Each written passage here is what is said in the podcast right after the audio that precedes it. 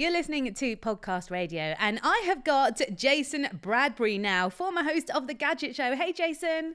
How you doing? Do you remember the Gadget Show, Kavita? Are Yeah. you are you old enough to have uh, grown up with that fine show?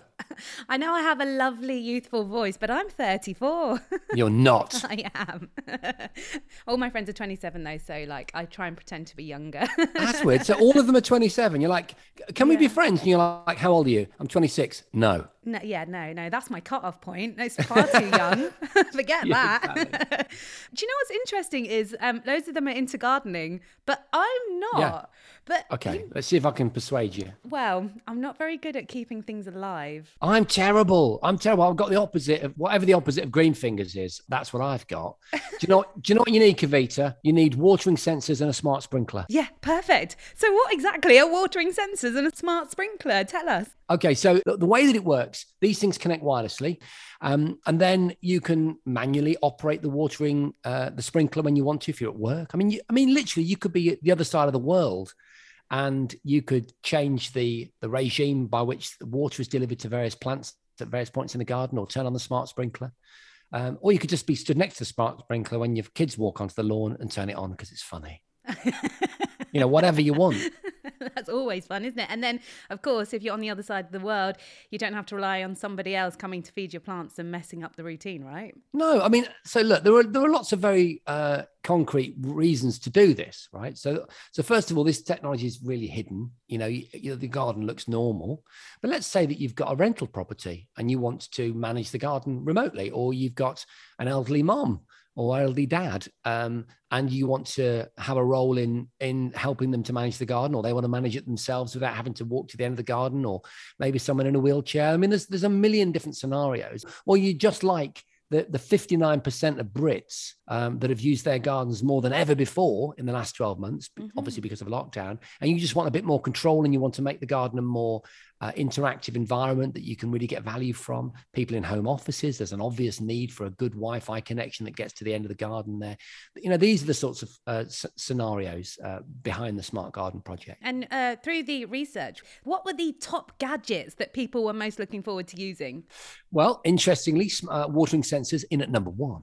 Uh, number, can I do like a radio thing? Yeah, go for it. I should start. Actually, I'll start at 10 and then we'll count down. Yeah, yeah, Right, yeah. at 10, smart bird feeders were really popular.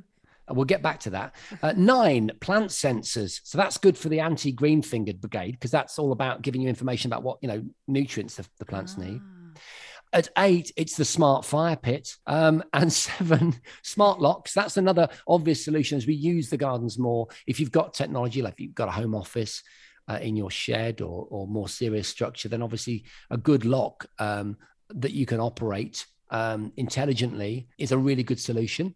Uh, smart speakers, you probably know that, and uh, a smart barbecue accessory, which was a number of different things. But get this, this is really really cool. This was the uh, the fourth most popular choice in the survey, and it includes a sausage temperature sensor that sends you a, a notification when the sausage is, is cooked. And that's not a joke, it's real. So that means you can watch Love Island while your sausage is cooking outside and you won't miss anything. Exactly that. and then smart sprinkler, that was my other fave, if you remember. That's number three. Robotic lawnmower, number two. And of course, watering sensor at number one. How about robotic lawnmower, Kavita? I mean, I that's mean- that's just fab, isn't it? That is really good, isn't it? So even when it's raining, could you use it? Because then you don't have to go outside, do you? That's a good point. That it's a good point. I mean, the, the robotic lawnmower sits sort of sort of on a base station in the corner of the garden. So my guess is, it, obviously, it has to be waterproof. So yeah, I mean, if you want to trigger it via a remote app to go and mow the lawn at a certain point, if it's raining or or not, I don't know. I mean, some of some of the green fingered peeps that are listening to this show will, of course.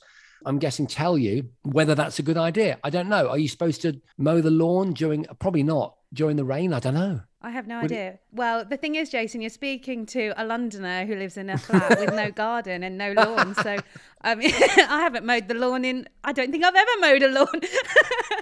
You can. mow- I tell you what you could do. I could hire out my my robotic lawnmower, and, and other people that don't have a lawn could mow it. That's a good idea. That'd be a good test, wouldn't it? hey, do you know what you should be able to do? This is a great idea. You could have like a kind of um the games on the apps, you know, Flappy Bird, and you um you can actually you know, move the, you can drive the robot around by touching the screen. That would be fab. I don't know that you can do that with the app. I didn't get that deep with it, but that would be great, wouldn't it? That'd, That'd be, be so brilliant. funny. I used to I used to do that. I used to have a farm that I used to to grow things on on the internet.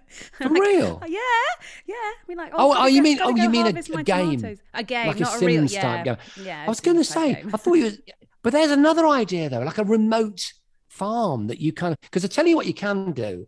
I'm into stargazing, okay?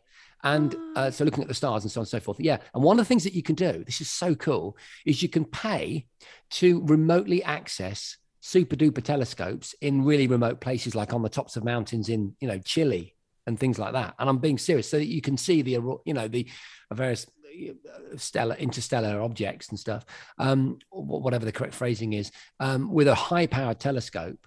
Even though you you live like you do in the heart of London, so Oh, so it's not so. This isn't so bonkers as it sounds. No, it's not. I actually, you'll like this. I went um for a little weekend away in Wales, and I saw Elon Musk's Starlink when I was there. and it Oh, was one wow. of the most amazing things I've ever seen. Yeah. Did you see it? I- I've I've seen pictures of it on uh, on social media, but I haven't seen it with my own eyes. But is it, It- like a string of pearls in the sky? Yeah, it's like a train. It's like a train going through the sky. a train of stars Hey. going through the sky. You know what? I remember. I'm thinking it was about three years ago. There was a comet, and it was on Christmas Eve, and I took the kids out. Um, we lived uh, in Lincoln at the time, near the cathedral, and the comet obviously very, very far away and very faint, but it came over the cathedral, and I'd got this app that predicted it because, as I said, I'm really into stargazing and stuff. And I told the kids that it was Santa Claus, and they completely believed Oh me. wow! I bet that was Isn't so that magical great? for them. Yeah. Really cool, yeah, really cool. Uh, now, Jason, I'm from Podcast Radio, so I do have to ask you: what are your favourite podcasts that you're listening to at the moment? Oh man, I, I love podcasts. I, I absolutely love podcasts. I listen to podcasts every night. Um, so Joe Rogan is a is a a, a favorite of mine. I tell you what, I really recommend the Lazarus Heist. Have you come across that? No. Oh that man, about? that is nuts.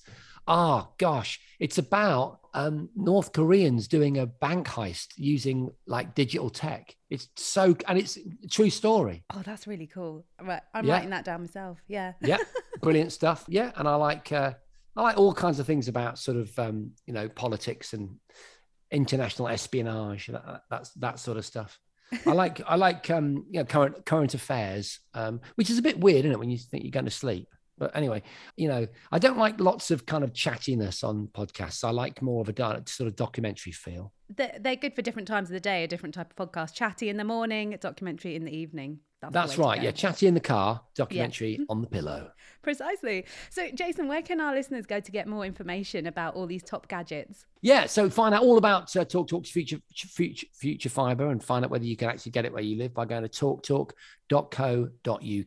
Thank you so much, Jason. Thank you, Kavita. Bye. Bye. Hi, I'm Emma, And I'm Joe, and, we're, the, professional, book, nerds. Two Mondays a month, we interview authors and talk about their upcoming books, what drives them, and their go to order at the cafe. On Thursdays, we share recommendations and dive into topics readers face, like how do I actually read the books on my to be read list? You can find the Professional Book Nerds podcast on Apple Podcasts, Spotify, or wherever you get your podcasts. Want to learn more about us? Our website is professionalbooknerds.com, and you can find us on Instagram, Twitter, and TikTok at ProBookNerds. We hope you'll come and listen, and as always, Happy reading.